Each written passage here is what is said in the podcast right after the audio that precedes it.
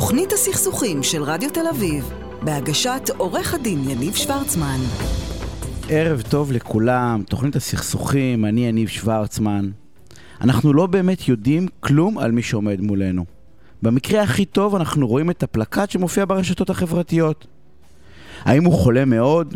אולי הוא פשט את הרגל? אולי הוא קיבל הודעה שרוצים להתגרש ממנו?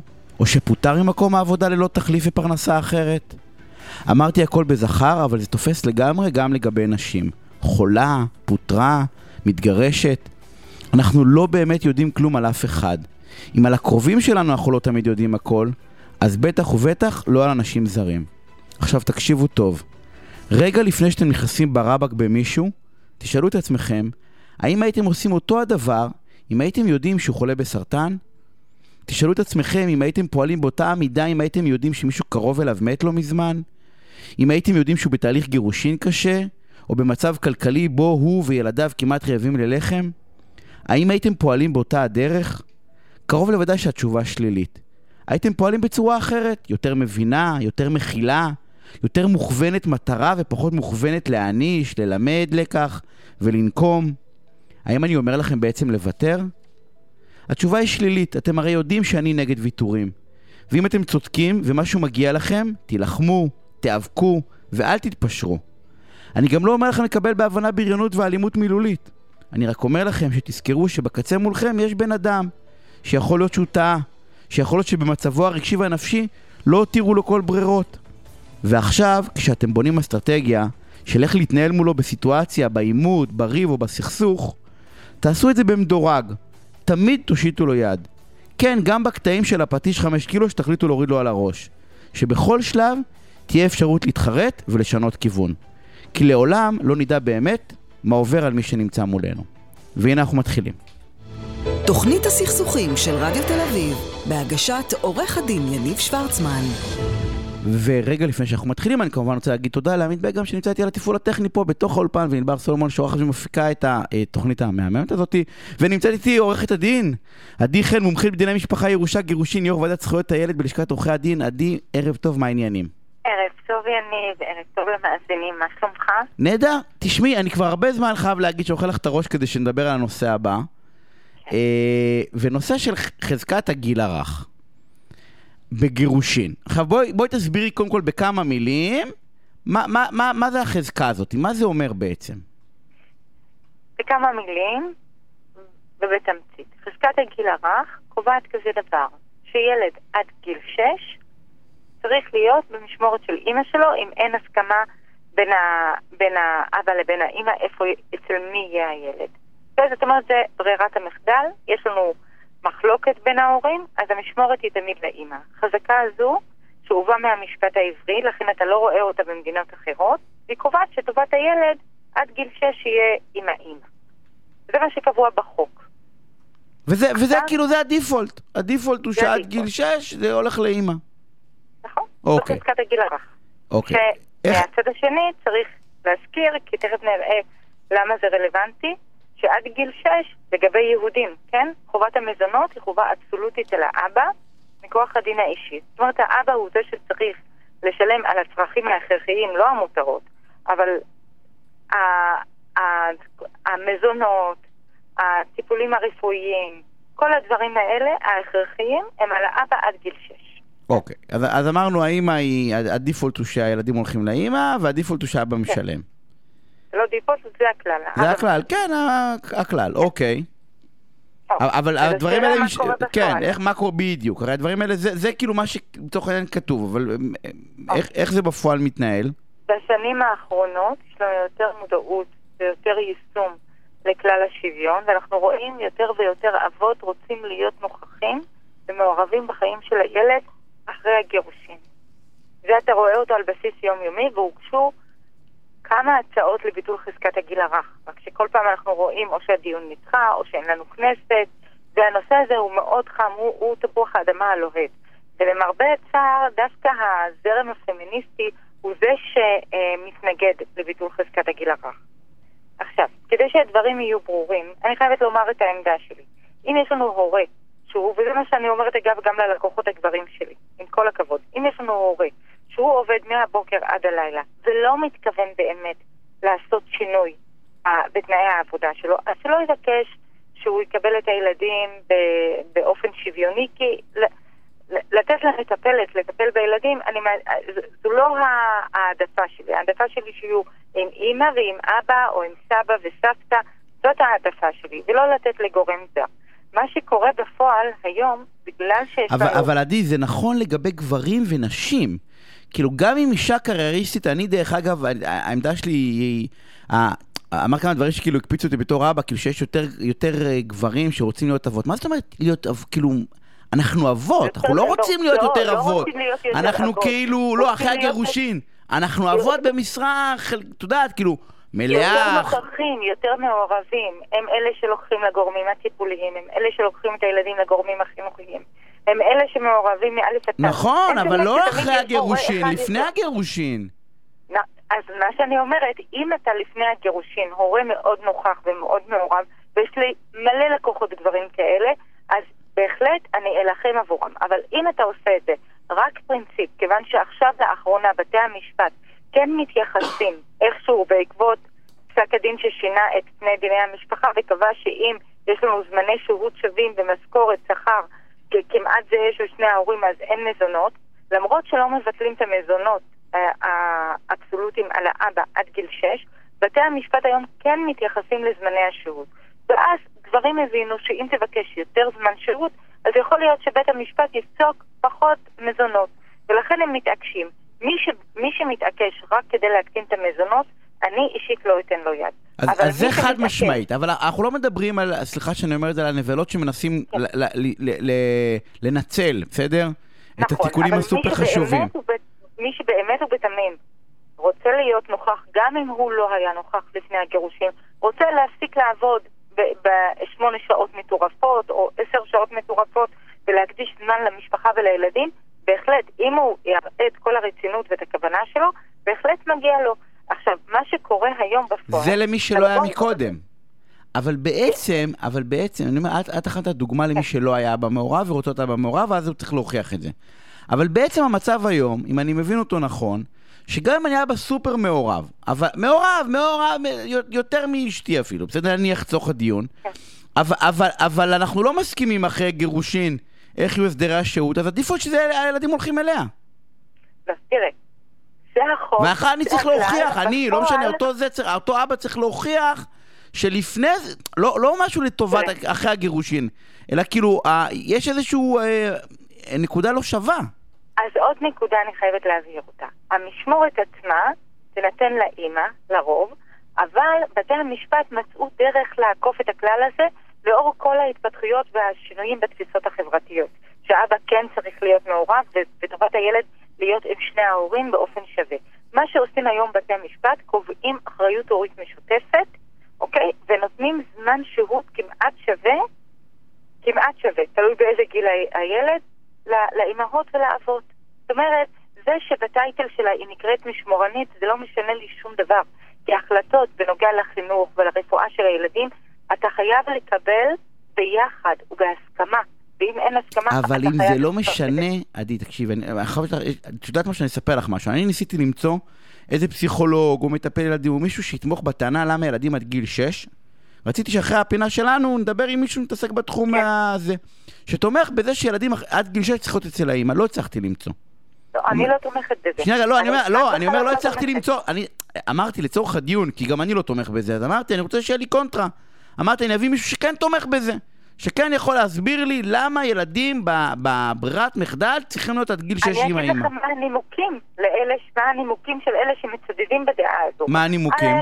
אני אגיד לך מה, אם תבטל את חזקת הגיל הרך, אז מצד שני יהיו לנו הרבה יותר התדיינויות, תצטרך יותר תקנים לשופטים ולעובדים סוציאליים, אוקיי? זאת אומרת, א', מבחינה כלכלית, המדינה צריכה לשלם יותר. שזה טענה, אז טענת הזיה, אז רגע, אז תגיד שהבעיה היא לא באבא ובאמא, זה קודם כל, קודם כל טענה הזייתית בעיניי. זה כמו שאני בא ואומר, אל תהיה חולה כי אין לי תקנים לרופא. מה זאת אומרת, כאילו? אתה, אתה, אתה עושה אפליה. דרך אגב, זו טענה שלו, הלוואי שיטענו אותה, כי לדעתי לא טוענים אותה, הרשויות לא טוענות אותה, כי אם הרשויות יטענו אותה זה בג"ץ קלאסי. זה אפליה על בסיס תקציב, זה לא הגיוני. דבר נוסף, אם, אם uh, יבטלו את חזקת הגיל הרך, אז, אז אין לנו ודאות ויציבות משפטית. זאת אומרת, יש לנו פה כלל, השופט יש לו כלל ברור, שילד עד גיל 6, המשמורת שלו עם האמא. למרות שבפועל, זה מה שרציתי להגיד לך, בתי המשפט היום יותר ויותר לא פוסקים לפי החזקה הזו, ומוצאים להם דרך לעקוף אותה, תכף נדבר איך, וזה הנימוק השני, שלא יהיה לך אה, ודאות, אוקיי? דבר שלישי... יהיה ודאות, להפך, יהיה ודאות. הוודאות היא שההורים מתחלקים חצי-חצי. ואתה רוצה להוכיח אחרת, אתה צריך להוכיח. אם אתה חושב שאני לא אבא ראוי, או אני חושב שאת לא אימא ראויה, מכל מיני סיבות דרך אגב, כן? לא ראויה בהכרח בעירה, אלא את עובדת נניח המון שעות, בסדר? ואני חושב שאני יכול לגדל את הילדים יותר טוב, נהדר. אבל נקודת המוצא היא, ש... למה חוסר ודאות? הכי ודאות שבעולם. חצי חצי, הכל משמורן, משמורת משותפת, הכל חצי חצי. ומשם יש ודאות, יש ודאות, הנה תראי איזה יופי של ודאות. זה המצב הרצוי, אבל עדיין, לדעתי, כל ילד צריך שתבחן את הטובה שלו בנפרד. זאת אומרת, לפעמים אתה יכול לשלול את המשמורת של האימא רק בגלל התנהגות לא טובה שלה. נכון, אבל, אבל את עושה את הדיון על זה. דיון קונקרטי. נכון, שן... אבל זה ריבוי התדיינויות. למה ריבוי? למה, למה ריבוי? אם זה חצי חצי, למה ריבוי? זה ההפך, באים ואומרים לכם, הכל חצי חצי. עכשיו אתם רוצים להוכיח ההפך, מי אמר שיהיה יותר? להפך. נכון, אבל אתה צריך להתאים את זה עדי, בדיפולט הזה, כל אבא הולך לבית משפט, כי כדאי לו, להפך, בדיפולט הזה, זה כמעט, כמעט כל אבא שרוצה, בין אם זה כסף או לא, שזה לא ראוי, אבל הוא הולך נכון. כדי לסתור את החזקה הזאת. תקשיב, היום אנחנו לא נושמים, כי אין תקנים לשופטים. וכל תיק נמשך בין שנתיים לשלוש במקרה הטוב.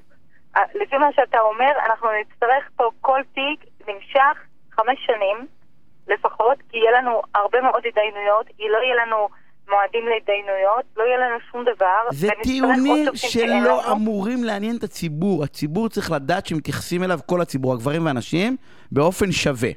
אם הטיעון הוא רק תקציב... אז סליחה מאוד שילכו להביא תקציב. ואם הטיעון הוא מהותי, ואני לא מצליח להבין למה הוא מהותי, כי אני בא ואומר לך, הריב, את, את אומרת שיהיה ריבוי אה, מאבקים, אני אומר לא, כי אפשר להגיד שהאימא תהיה יותר טובה, אפשר להגיד שהאבא, אפשר להגיד ששניהם, כל אחד מהם הוא טוב, רק בשניהם, זה כאילו, זה עדיף, הרי, הרי יש כל הזמן רצון הרי להשוות. אני מציעה, יש לי הצעה אחרת, שהכלל הוא שההורים צריכים להבין שזה הדיפולט, חצי חצי או משהו שהוא דומה לחצי חצי בהתאם לנסיבות. רק במקרים חריגים ומוצדקים תתאפשר פנייה לבית משפט, אבל ש, שלא יהיה לנו מצב של שטף תביעות בנושא הזה שהוא כל כך ברור, שילד צריך להיות גם עם האימא וגם עם האבא. עכשיו, אני הרבה פעמים אומרת לזוגות שמגיעים אליי למשרד, טובת, תסתכלו על טובת הילד, אל תשחקו משחקי אקו. ילד צריך גם את האימא, גם את האבא. אז תפעלו בהתאם. זה, זה חד משמעית, זה אני בא ואני אומר, כמו שאתה אמרת ואמרתי יפה, אם, אם הגבר עבד עד היום 12 שעות ומתכוון להמשיך לעבוד 12 שעות, אז בוא, אז הוא לא יכול להיות עם הילדים כל הזמן, והוא צריך לקבל את זה ב, ב, בצורה בוגרת, ולא לא לשחק משחקים בשביל המזונות. בדיוק, לפגוע באימא, אז הוא לוקח את הילדים, הוא שוכר שירותים של מטפלת, וזהו, הילדים עם המטפלת. אז הנה, תראי, זה דבר שקל מאוד לעקוב אחריו. יכול להיות שבהחלטה שיפוטית באה ואומרת, תשמע, סליחה מאוד, אתה, ההורים עם הילדים, once יש איזשהו, את יודעת, אה, אחוז מסוים שאתה עובר לטיפ, למטפלת, אז, אז, אז זה לצורך העניין ראיה נהדרת, בסדר? לזה שאי אפשר לעשות את זה במשותף. יניב, אתה יודע איך אתה נכנס לבית משפט, אתה לא יודע אף פעם איך אתה יוצא. א', תלוי בשופט. זה לא הולך, אני מגישה בקשה ומחר אני מקבלת את ההחלטה. לפעמים קובעים תסקירים, לפעמים... אה, אה, אה, יש הרבה זמן עד שאנחנו מקבלים את ההחלטות. חבל. אתה משלם לעורכי דין, אתה מבזבז זמן, אתה מפסיד ימי עבודה. בשביל מה כל הדברים האלה? צריך פשוט לחנך את הציבור על זה שזה הכלל שצריך להיות. שלילד יש שני הורים ושני ההורים צריכים לגדל אותו, כמו שאמרת. עדי, אנחנו חייבים לסיים. תודה רבה. אה, היה, זה נושא שרציתי, אנחנו עוד נדבר עליו, כן? כי הוא כל כך בעיניי, כל כך משמעותי, אנחנו נדבר עליו עוד. לדעתי בכנסת הבאה הוא יהיה נושא מאוד חם. אני מקווה שישנו אותו. אה, שיהיה ערב מעולה, אנחנו יוצאים הפסקת פרסומות קצרה וכבר חוזרים. תוכנית הסכסוכים של רדיו תל אביב, בהגשת עורך הדין יניב שוורצמן. וחזרנו, ואני רוצה להגיד שלום לנירי צוק, מומחית למחקר תרבות הילד והנוער ומנכ"לית פורטל 10 פלוס להורים ולמתבגרים. אהלן נירית, מה העניינים? אהלן, בסדר גמור, מה שלומך? נהדר, תשמעי, אני רוצה לדבר איתך, אני לא יודע אם זו הבעיה הכי גדולה היום שיש להורים עם הילדים שלהם, אבל אני חושב שזאת הבעיה הכי גדולה. נושא הילדים, המתבגרים והמסכים. כן. שזאת הייתה בעיה לפני הקורונה.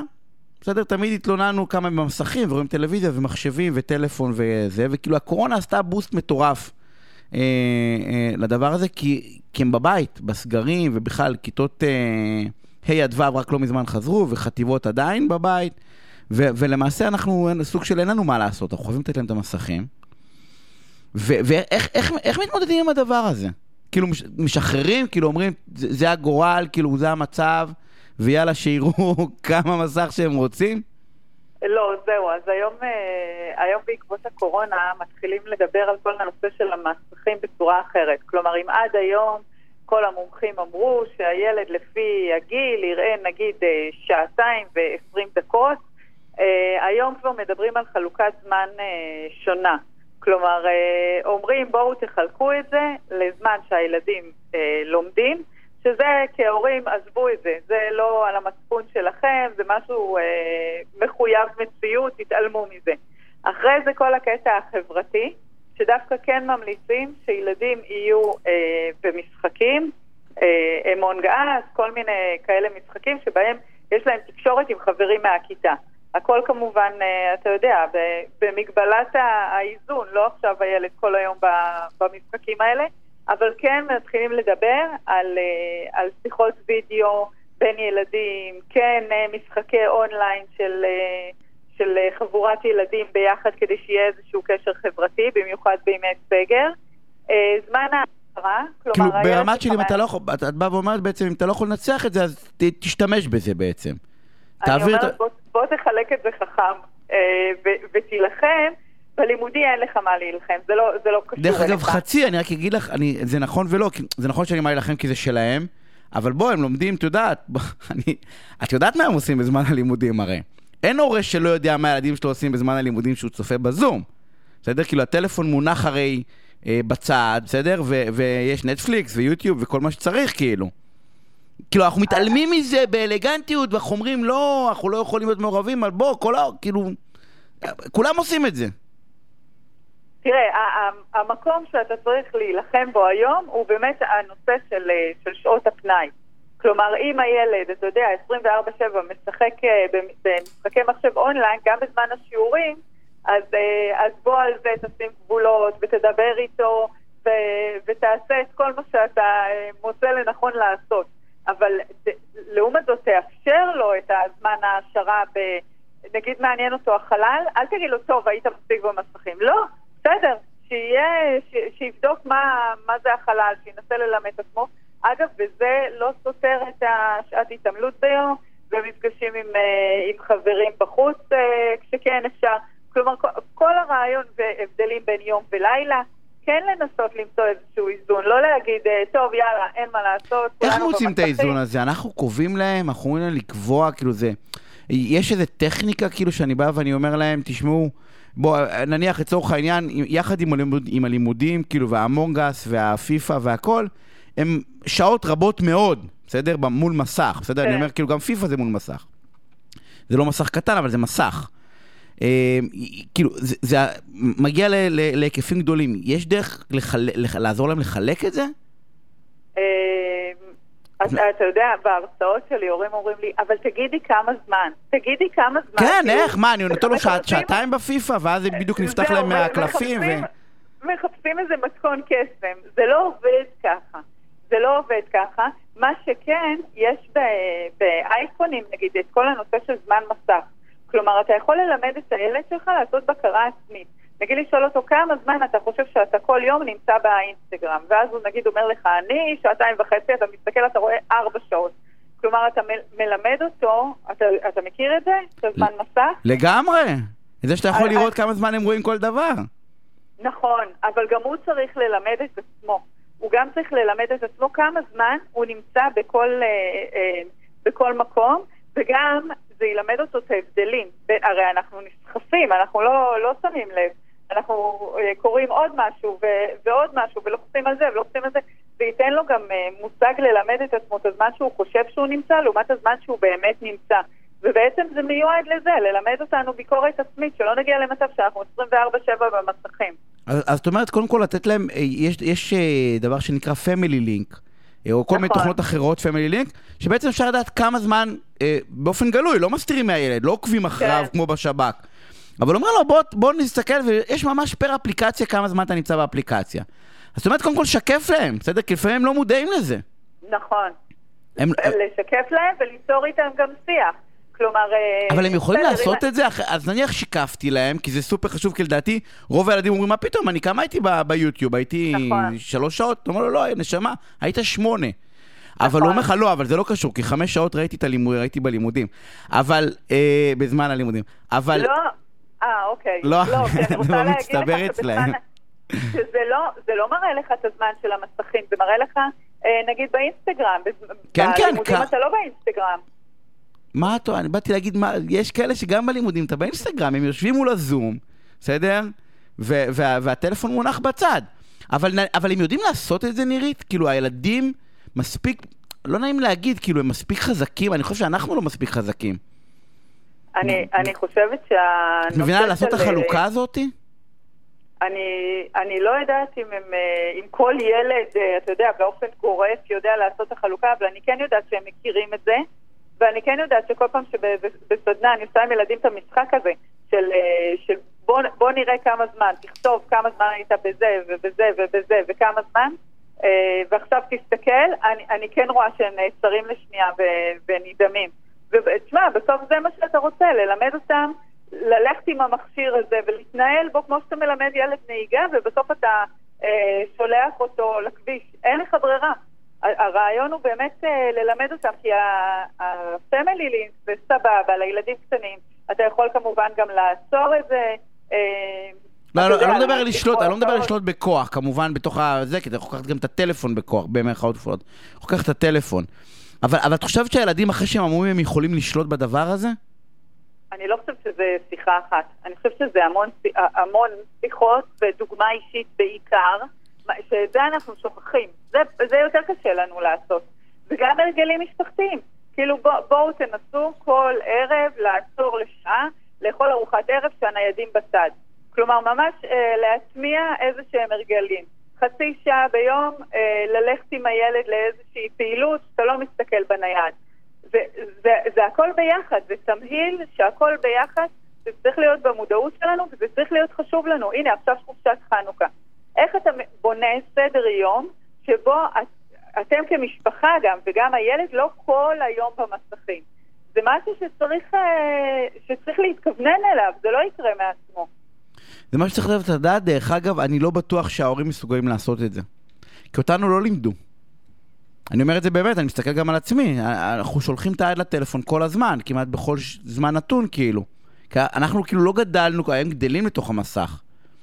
אנחנו בכלל, אה, אם אתה רוצה שקצת אה, נעצור וקצת נרחם על עצמנו, אז אנחנו בכלל דור שגם את הקורונה, שאין לנו את העזרה הפיזית של הסבא וסבתא, ואנחנו גם דור ללא שום מודל הורי. תחשוב על הילדות שלך. לא, לך, לא היו לך מסכים. אתה לא יודע איך להתנהל מול הילדים עם הדבר הזה, אין לך איזה דוגמה, אתה לא אומר וואלה שאני הייתי ילד, ההורים שלי עשו 1, 2, 3, עכשיו אני אעשה או משהו דומה, לא, או ובגלל זה אנחנו. מודל, זה אני אומר שאנחנו מודל מאוד גרוע. אני חושב שחלק מהבעיה היא, זה כמו הורה שמעשן, שיגיד לילד שלו אל תעשן, כאילו, אמ- אמרת ארוחה משפחתית, אני, את יודעת, אנחנו כמעט בכל מקום, בג... אנחנו עם הטלפון ביד. אנחנו מציצים לראות שאנחנו לא מפספסים איזה משהו. והמודל ההורי הוא בעייתי, כאילו צריך לדעתי לחנך את ההורים ולא את הילדים.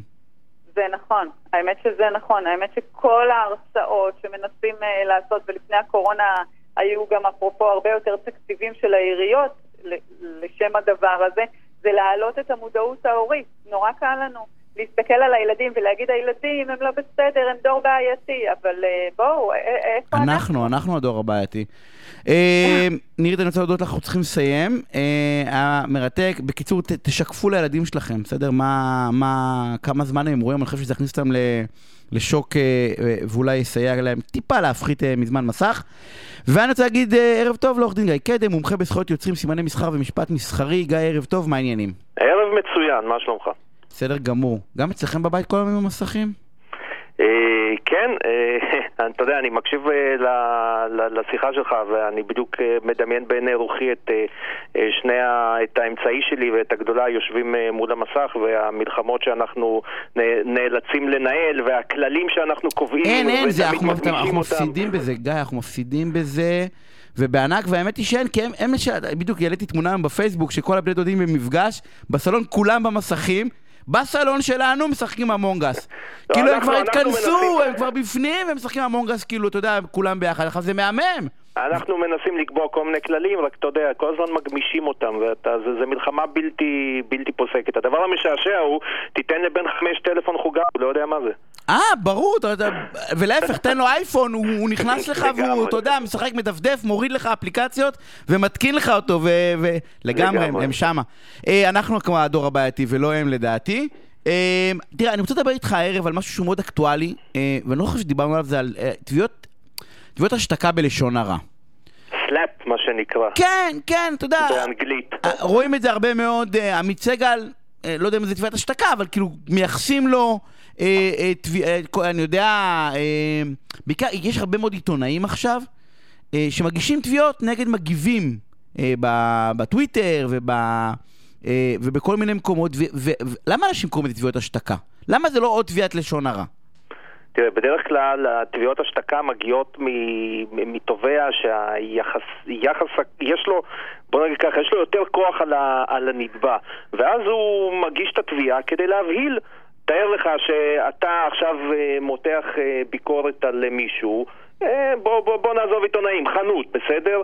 והבעל החנות לא, לא רוצה לחטוף ביקורות, אז הוא מגיש נגדך תביעה מישהו אחר רואה, אומר בואנה תבעו אותו, למה שאני אמתח ביקורת? אני אשתוק. זאת אומרת, תביעות השתקה למעשה, הראשי תיבות של זה, SLAP באנגלית, זה Strategic אה, Lawsuit Against Public Participation. זה התחיל עם כל מיני תביעות שהיו מוגשות נגד פעילי גרין פיס, נגד כל מיני אה, פעילים למען אה, זכויות בעלי חיים. אנשים היו אומרים, אני רואה מה, איך, אחרים נתבעו, כמה כסף הם נדרשים לשלם על ניהול הליך משפטי, עדיף לי לשתוק, אני לא אמתח ביקורת. זה דבר שהוא פוגע באופן מהותי ואנוש בחופש הביטוי. ההשתקה בעצם היא לא נגד זה שעשה לכאורה את הלשון הרע, כי לא תמיד הוא עשה, אלא זה בעצם השתקה של הסביבה. נכון. בא ואומר לך, אתה לא מתעסק איתי, כי גם אם תנצח בסוף, אתה תוציא עשרות אם לא מאות אלפי שקלים על השכר טרחה. ולכן אני אומר, בדרך כלל אלה תביעות שמוגשות על ידי גופים גדולים, שיש, שהפרוטה מצויה בכיסם, הם יכולים לספוג הליך משפטי גם אם הם יפסידו. גם אם אין סיכוי לתביעה, עצם זה שמתנהל ההליך והצד השני נאלץ להוציא הון תועפות על התגוננות ונמצא כל הזמן עם איזושהי חרב מתהפכת של הליך משפטי על הראש, זה מעורר מעורר פחד, חשש אצל אחרים לדבר. אנשים אומרים, עדיף לי לשתוק, מה אני אמתוח עליו ביקורת? אני אמתח עליו ביקורת, אני אכתוב תביעה, אז אני אשתוק. אז בעצם יש פתרון לזה? תראה, הדבר המעניין הוא שבדין הישראלי אין אה, פתרון אה, מובנה. אה, יש כל מיני אמירות של בית המשפט העליון שתביעות כאלה הן חסרות תום לב וצריך לקחת את זה בחשבון כ... אה, כש... כשפוסקים הוצאות לנתבע שמנצח, אין כלי מובנה שמאפשר אה, מחיקה של תביעות כאלה, אולי במסגרת תקנות סדר הדין החד, החדשות שאמורות להיכנס לתוקף בינואר 2021, אם ייכנסו לתוקף, יש אפשרות לבית משפט אה, למחוק הליכים שננקטים אה, תוך ניצול לרעה של הליכי משפט. גם היום בעצם, יש את 101 יש, או כן, תקנה 100, יש, תקנה 101. כלים, יש כלים שלא מופעלים, הם לא מותאמים, זה, אתה יודע, לנסות לדחוף משולש לתוך עיגול, זה לפעמים עובר, לפעמים לא עובר.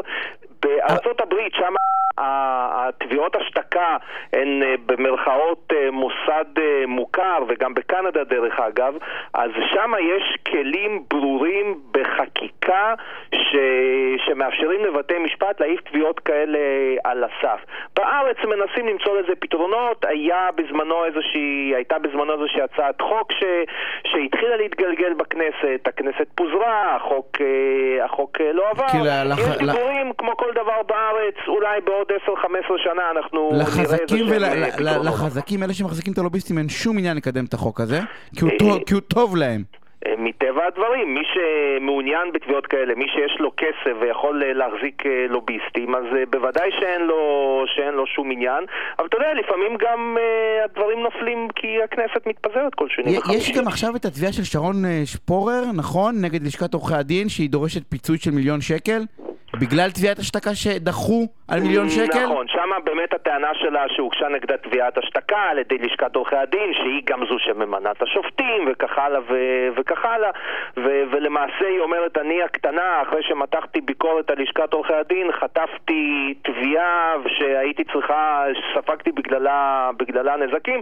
זו דוגמה קלאסית לתביעת השתקה. כי היא קיבלה, היא קיבלה, דחו את התביעה, היא קיבלה 70 אלף שקל והיא אמרה, לא מספיק לי כי אין פה שום פיצוי עונשי. אין פה כאילו שום דבר, לא לוקחים בחשבון בעצם את העובדה שמדובר בתביעת השתקה. אחת הבעיות, אחת הבעיות שכשאתה מנסה אה, להתמודד עם תביעות השתקה אה, באמצעות אה, פסיקת הוצאות לנתבע שזוכה, יש פה, יש פה שתי בעיות. בעיה ראשונה, הנתבע צריך לנהל את התיק כדי לזכות בסוף. וזה לא משהו מהיום למחר, זה כמה שנים שאתה מתנהל בבתי משפט. שתיים, במרבית המקרים בבתי המשפט בישראל, כשפוסקים לך הוצאות, הן רחוקות מלהיות הוצאות ריאליות. כך שבסוף זכית, אחרי שניהלת את התיק שנתיים, קיבלת איזשהו סכום שאחד לא מכסה את ההוצאות הריאליות שהשקעת על עורך דין, וודאי לא מכסה את עוגמת הנפש המטורפת שנגרמת לך, בטח ובטח בתביעת השתקה, שהיא למעשה שימוש לרעה פר אקסלנס בהליך המשפטי. זה מה ששרון שפורר מנסה לעשות עכשיו. היא באה ואומרת, גררתם אותי, משכתם אותי, עכשיו אני אנסה דרך ההוצאות לקבל פיצוי. שלמו לי פיצוי. בסדר, נכון. uh, תשמע, uh, התביעות האלה, כל פסק דין שניתן, כל החלטה שניתנת בתביעות האלה, uh, uh, בונה עוד, עוד נדבך ועוד נדבך של, uh, של הלכות, שאחרי זה אפשר uh, להשתמש בהן כדי להתמודד עם uh, תביעות השתקה. יש לי... יש כל לי עוד לא יהיה חוק מסודר, אנחנו הולכים טלאי על טלאי. יש לי עוד שאלה, גם בנושא לשון הרע. יש את התביעה של uh, קרן וקסנר נגד כן. uh, יאיר נתניהו. נכון. הטענה של יאיר נתניהו בלשון הרע באה ואומרת, לא דיברתי בכלל על בוגרי קרן וקסנר, דיברתי על הארגון כארגון. כן, לא, זה... לא אמרתי שהם אה, כת פדופילים או משהו בסגנון הזה, לא, הוא... תפסתי בדיוק במילה. לא, הוא אמר, הוא אמר, לא התייחסתי לבן אדם ספציפי, התייחסתי ל... לכל הארגון, ואי אפשר להאשים אה, מישהו בלשון הרע בגלל שהוא התייחס לכל הארגון ולא התייחס למשה, ולכן הוא מבקש למחוק את התביעה הזאתי. זאת טענה דרך אגב, כי זו טענה נהדרת, כי מעכשיו מה שיקרה, אני יותר לא אשמיץ אה, אה, את המנכ"ל, אני אשמיץ את ההנהלה, למרות שברור מאוד על מי מדובר. תראה, הטענה הזו דומה לטענה שניתנה בסיפור של ג'נין ג'נין. אתה זוכר תביעה שהוגשה נגד מוחמד בכרי אה, על ידי לוחמי צה"ל. חוק איסור לשון הרע למעשה מנסה לאזן בין אה, אה, הפגיעה בשם הטוב לבין פגיעה בחופש הביטוי. ויש בו כל מיני איזונים. אחד האיזונים שמובנים בחוק, וזה לא משהו חדש, זה עוד מראשיתו, זה שאת... אתה יכול להוציא לשון הרע, כן? לפרסם לשון הרע על קבוצת אנשים אבל לאותה קבוצת אנשים היא לא יכולה לתבוע אותך.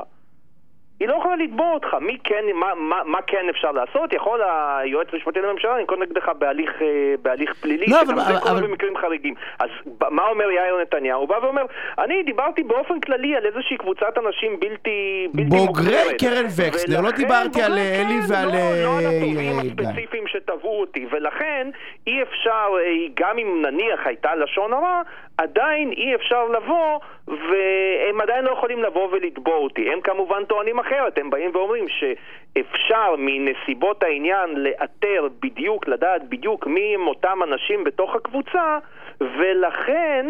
ולכן יש, אה, יש בסיס... מה, אה, מה דעתך? מעניין אותי לדעת, זו טענה טובה? כאילו, כי עוד פעם, מה שיקרה, זה הרי כולם יודעים תמיד במי מדובר. נניח אני רוצה להשמיץ את מנהלת בית הספר? הרי ברור לכולם שהבעיה איתה, אז אני אשמיץ את צוות, אני אשמיץ את צוות ההנהלה.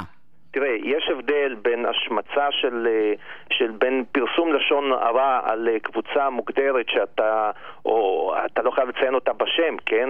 אבל ברור על מי, על מי מדובר. אם אתה אומר צוות אה, בית הספר X בכיתה Y, אז ברור מי הצוות. לבין איזושהי אמירה כללית שבוגרי קרן וקסלר הם לכאורה כת... רשימה של 150 אנשים, מה ההבדל? בכמות? יודע מי זה ל-150 אנשים אני האלה? לא מכיר לא, ואני לא... אה, יש איזשהו מקום שבו כל אחד יכול לגשת ולראות ולמצוא מי זה ה-150 אנשים האלה? התשובה היא שכן. אני... אוקיי, יכול להיות. אני לא, אני לא מכיר. לכן זו טענה אה, מתחכמת, להגיד לך אם היא טענה טובה או לא טובה, אה, קטונתי. בואו נראה מי ינצח, ואז אגיד לך אם זו הייתה טענה טובה או, או לא טובה. אבל דרך אגב, אתה את יודע, יכול, אה, אפשר לבוא ל, להגיד את זה אחרת, שעצם התביעה שהוגשה נגד יאיר נתניהו, אולי זו תביעת השתקה. אה, לגמרי. מה, אולי מבחינת... זו תביעת השתקה, כי הביקורת שהוא מעביר על קרן וקסלר, אולי היא לא בטוב טעם, כן? אולי צריך אה, להתנסח באופן יותר, אה, יותר מעודן, אבל אולי זו תביעת השתקה. אני לא יודע, אני לא אומר שזה המצב, אבל אתה יכול להסתכל על זה גם, ב, גם בפריזמה של מה שדיברנו קודם. האמת שזו טענה יפה, כי בגלל שזה יאיר נתניהו, אז מי שלא מחבב אותו אוטומטית, כי הוא לא יכול לראות את זה. הוא לא רוצה שימתחו עליו ביקורת, לא... הנה, אני לא רוצה שתגיע ביקורת מצד אה, יאיר נתניהו, אז אני מגיש נגדו תביעת השתקה. כן, לא, אני לא יודע, אני לא קובע פה מסמרות. אנחנו חי... חייבים לסיים, גיא, תודה רבה. בשמחה. שיהיה ערב מעולה, אנחנו רוצים הפסקת פרסום לצרה וכבר חוזרים. תוכנית הסכסוכים של רדיו תל אביב, בהגשת עורך הדין יניב שוורצמן. וחזרנו, נמצא איתי עורך דין אלי שימלביץ, מנהל מחלקת ליטיגציה ובתי משפט, שותף במשרד בורחובסקי ושות', אהלן אלי, מה העניינים? אהלן יניב. מי שלא יודע מחלקת ליטיגציה, זה בעצם, אתה מייצג לקוחות בבתי משפט. אכן כך. בעיקר נתבעים, נכון? אם אני יכול להיות, כי תכף אנחנו נגיע לנושא. אתה רומז שאני מייצג את הרעים ואני... אני לא אמרתי את המילה רעים, אלי, אני לא אמרתי את המילה רעים, אתה אמרת המילה רעים ואנחנו לא... ואני כן... קלעתי לכוונות שלך. לגמרי. תשמע, אני רוצה לדבר איתך על תובנות ייצוגיות, שהיא סוגיה סופר מורכבת. אז בוא, קודם כל בוא נעשה רגע איזשהו בכמה משפטים, בכמה מילים מה זה תובנות ייצוגיות, אתה יודע שאנשים, מי שלא מכיר, לא שמע, בכל זאת לחבר את זה. כשאתה יושב לך בבית וצופה בטלוויזיה, אתה לא מעלה על דעתך שבינתיים מתנהל משפט לגביך, שאתה לא יודע עליו ואתה לא צד לו ואין לך שום say במה שקורה שם, נכון? זה לא הגיוני. נכון. בתובענות ייצוגיות זה החריג לכך. מישהו, בן אדם שאתה לא מכיר אותו, יכול להגיש תביעה, ובתביעה הוא יכול לטעון שהוא רוצה לייצג גם אותך בלי שאתה אפילו יודע את זה. וזה נקרא תביעה ייצוגית, שבה בן אדם אחד פונה לבית משפט ומבקש לייצג ציבור. ציבור על שהוא טוען שיש לו נושא, לכל הציבור הזה יש נושא אחד משותף מול גוף, מול בנק, מול חברת סלולר, מול, מול, מול גוף, גוף כלשהו, שהוא טוען שיש שאלות משותפות לכל הקבוצה הזאת של משפט ושל עובדה, שכדאי להכריע בהן ביחד, בהליך אחד, במקום שכל מאות אלפי או עשרות אלפי אנשים... כי זה, כי זה בעצם, נפרדות. לכולם יש אותה טענה וזה אותו כסף, אותו נזק. כן? יכול להיות גם נזק שונה, פעם היה, הייתה דרישה שיהיה נזק זה, מאז הדרישה הזאת הוגמשה, הכלי של תובנות ייצוגיות נפתח יותר, הוא פחות מקפידים בו על הדרישות האלה ומאפשרים גם שונות מסוימת בין חברי הקבוצה. אוקיי. אז, אז זה תובנה ייצוגית. ועכשיו לצורך העניין נניח אני אה, רואה בצרכנות, כי נכון יש כמה נושאים, לא הכל אפשר להגיש תביעה, נכון? יש כמה נושאים, יש צרכנות, לדעתי עבודה, אה, מול עיריות, כל מיני כאלה, ואני רוצה להגיש אה, תובנה ייצוגית. מה הדרך הנכונה לעשות את זה?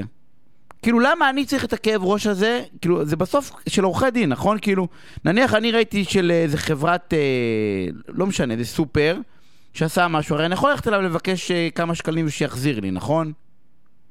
כן, אתה בדרך כלל באמת, כמו שאתה אומר, תביעות ייצוגיות עוסקות ב, בסכומים uh, קטנים יחסית. ואז אם מדובר בסכום קטן, של 10 שקל, 15 שקל או משהו כזה, או סכומים גדולים, סכומים קטנים, לא כדאי לך, זה לא יעיל מבחינתך אם הצד השני שלך מסרב לשלם לך, לא יעיל ולא כדאי לך לפתוח עכשיו uh, הליך בבית משפט, להגיש תביעה, זה זמן, זה כסף. על, על uh, סכומים קטנים לא הולכים. לבית משפט. וההליך הייצוגי בא לפתור גם את הכשל הזה. הוא אומר, מאפשר, אנחנו מאפשרים לך להגיש תביעה בשם כולם, כשצוברים ביחד את כל העשרה שקלים האלה בקבוצה של אלפי אנשים, יוצא סכום משמעותי, ואז כדאי כבר לקחת עורך דין, וכדאי להשקיע בזה זמן ומשאבים. ובעצם וה, הפרס, התמריץ הוא שמי שיוזם את ההליך הזה מקבל חוץ מפיצוי אישי לנזק שנגרם לו, חוץ מהעשרה שקלים שלו, הוא גם מקבל גמול כתובע ייצוגי, וגם העורך דין שלו מקבל שכר טרחה כעורך דין שמייצג את הקבוצה. אם באמת הם מצליחים בסופו של דבר. שכר טרחה נאה יש לומר. אמ, ולבריאות. אה, אם נניח אני רוצה להגיש תובנה ייצוגית, ומכיוון שאתה מייצג את הרעים, אז, אז בוא, בוא ספר קצת טיפים, איך, איך, כאילו, איזה טענות, מה לא לעשות, כאילו, איזה בורות אני לא רוצה ליפול. אה, כדאי לך לקחת אה, עורך דין טוב. בגלל שתובענה ייצוגית זה כלי שהוא אה, כלי לא רגיל, זה לא נשק קונבנציונלי, זה בשפה המשפטית זה נשק לא קונבנציונלי. כי הוא מדבר על כמויות גדולות של תובעים, ובהתאמה הוא גם מדבר בדרך כלל על סכומים מאוד גדולים. אז כשמוגשת, אה, מוגש הליך כזה נגד גוף, זה, זה הליך שיכול ממש לזעזע חלק מהחברות מבחינת ההיקף שלו. ו- ולכן אה, יש איזשהו תנאי סף בחוק, אומרים לפני שאתה מגיש תביעה ייצוגית, אתה קודם כל צריך להגיש בקשה לבית משפט, שהוא יבדוק את מה שאתה רוצה לתבוע ויגיד לך שזה באמת מתאים להיות נדון בהליך של תביעה ייצוגית, זה נקרא בקשה לאישור הגשת תובענה ייצוגית. ואז יש הליך מקדמי כזה שבית משפט בודק האם לאשר לך להגיש תביעה ייצוגית. וזה שלב מאוד חשוב כי בדרך כלל אם בית משפט מחליט שהוא מאשר לך להגיש תובענה ייצוגית, זה סימן אה, דרך מאוד חזק שגם התביעה שלך תצליח. ולכן בעצם אה, מרב המאמצים אה, מת- מתמקדים בשלב הזה של הבקשה לאישור תביעה ייצוגית, ויש כמה פרמטרים משפטיים. אתה צריך בעיקר, העצה הכי פשוטה והכי אה, קולעת זה לקחת עורך דין טוב, שמכיר היטב את החוק, שבקיא אתה, אתה גם. מוגבל, נכון? אלי, לא כל אחד יכול לייצג בתובענה ייצוגית, אם אני זוכר נכון, כאילו, לא מבחינת חוק, כאילו, צריך להיות כאילו מישהו שיש לו ניס... יש איזה קריטריונים, לא? תמיד עדיף לדעת מישהו שהוא, יש לו ניסיון, שהוא הוא מומחה שעוסק בתובענות ייצוגיות, והוא יודע, מכיר פסיקה של בתי המשפט, הוא התנסה בזה. אמ, ו...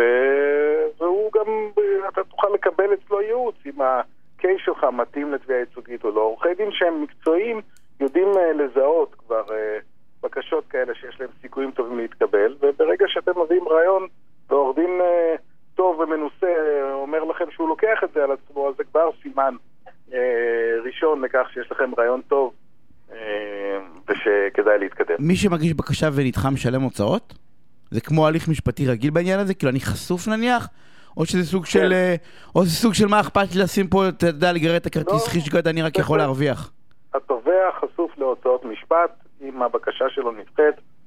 אה, הוצאות משפט, שכר טרחת עורכי דין, חד משמעית זה... ונותנים לא סתם אבל? אבל. נותנים כאילו? או שמרחמים? פוסקים, פוסקים הוצאות. פוסקים הוצאות, זה לפעמים אה, מלווה באיזושהי מידה של רחמנות, אבל כשמדובר ב... אתה יודע, גם תלוי באיזה שלב, התובע יורד מהסיפור. אם לוקחים את זה עד הסוף ומנהלים הליך ארוך, בסוף אה, הבקשה נדחית, אז כן, בהחלט יש פה חשיפה להוצאות משפט.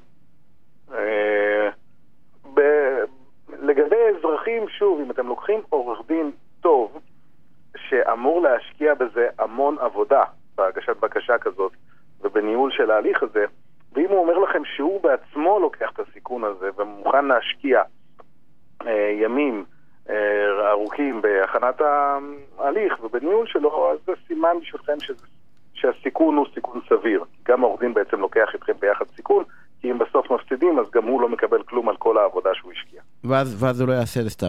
עכשיו, יש לי דווקא שאלה שאמרנו שהתחלנו מזה שאתה מייצג את הרעים, אבל, אבל זה לא בהכרח. כי יש לי כל מיני, אתה יודע, יש לי חברים שיש להם כל מיני עסקים, אתה יודע, קט... יחסית קטנים, וגם הם חשופים לזה, נכון? רשתות קטנות, כאילו זה לא, זה לא חייב להיות בנקים ושאתה מייצג או משהו כזה, זה יכול להיות גם חבר'ה צעירים, אתה יודע, שעשו משהו לא, לא שמו לב אה, ב... ב, ב מה... בסדר, הם הולכים לעורך דין, כאילו, אבל איך ההתנהלות, כאילו, צריכה להיות? הם צריכים, זה משהו שאתה צריך לחשוש מהקלטות, כאילו, אתה מבין מה אני שואל? עכשיו שומעים אותנו כל מיני בעלי עסקים קטנים, שיש להם שניים, שלוש, שלוש חנויות אה, למשקפיים, או לאופנה, או... גם הם חשופים הרי, כולם חשופים. נכון, נכון, הנושא הזה... אני זוכר תובענה ייצוגיות- ייצוגית של מישהו שיש לו כאילו כלי בית, כאילו, אתה יודע, כלי בית כמה בצפון, איזה שלושה ארבעה כלי בית, ושהוא חטף תובענה ייצוגית כאילו פסיכית. הנושא של התובענות הייצוגיות הפך להיות uh, ספורט לאומי. יש הרבה עורכי דין שהם החליטו להתמקצע בלהגיש כאלה תובענות ייצוגיות, uh, ונפ... ונפגעים מזה עסקים קטנים. עכשיו למשל בקורונה, סתם דוגמה, המון מסעדות חטפו uh, תביעות ייצוגיות על אס.אם.אסים שהם שלחו, uh, שמיידעים את הלקוחות על, uh, על uh, כל מיני שינויים ב... בשירות שלהם. אה, לפי חוק הספאם אפשר להגיד, אה, להגיש תביעות ייצוגיות. אה, כך שבהחלט זה לא רק התאגידים הגדולים, גם עסקים קטנים אה, חשופים לתביעות ייצוגיות ו, וצריכים להישמר אה, ולהיזהר. שהקטע הזה של, כל, לא ידעתי שבאמת, אתה יודע, שניצלו את, ה, את הקורונה כדי להגיש תובענות ייצוגיות, לא רוצה, לא רוצה להגיד דעתי על העורכי דין האלה ועל האנשים האלה, כן. אה, לא, ש, של הקרמה, עכשיו צריך להיזהר תמיד. אבל, אה, אבל את יודעת, כשמישהו פונה אליי ובא ואומר לי, אני כנניח, יש לי חנות או משהו כזה, זה צריך להיות אצלי בתודעה, יש איזה פרוטוקול לניהול הדבר הזה, או שאוטומטית אם מישהו שולח לי מכתב, זה מתחיל במכתב או מתחיל בבקשה? אתה מבין את השאלה שלי? כאילו, אני כבעל עסק, כבעל עסק אמור לצפות לקבל פשוט את התביעה, את הבקשה לאישור תובענה ייצוגית, או שאני אקבל איזה מכתב התראה ואני אוכל... יש לה- כאלה ששולחים מכתב התראה, יש כאלה שלא טורחים לשלוח מכתב התראה וישר מגישים בקשה. אה, אין איזושהי דרישה חוקית, אה, למעט אה, רשויות המדינה, ששם יש איזשהו הסדר אחר, אבל בעסקים פרטיים אין איזו דרישה מקדמית שבלעדיה אי אפשר להגיש תביעה ייצוגית.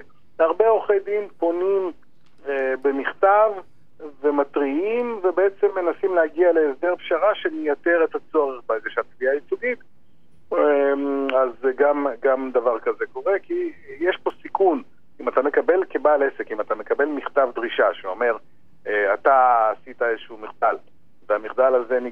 אתה עשית אותו לכל ציבור הלקוחות שלך, ואני מייצג את אחד מהם, בוא תגיע איתי לאיזושהי פשרה, ואז אני לא אגיש תביעה ייצוגית. פה יש סיכון לבעל עסק, אם האיש הזה שפנה אליך לא יגיש תביעה ייצוגית, מי מבטיח לך שאיש אחר לא יגיש תביעה ייצוגית למחרת? אז... אה, ואז אתה בעצם חשוף ולפעמים שווה כבר ללכת עד במרכאות כפולות ולסיים עם זה. נכון, לפעמים שווה ללכת לבית משפט כדי לקבל את ההגנה של... אה, שבעצם מפני כל יתר חברי הקבוצה. כי זה שסגרת, וסגרת עם כולם.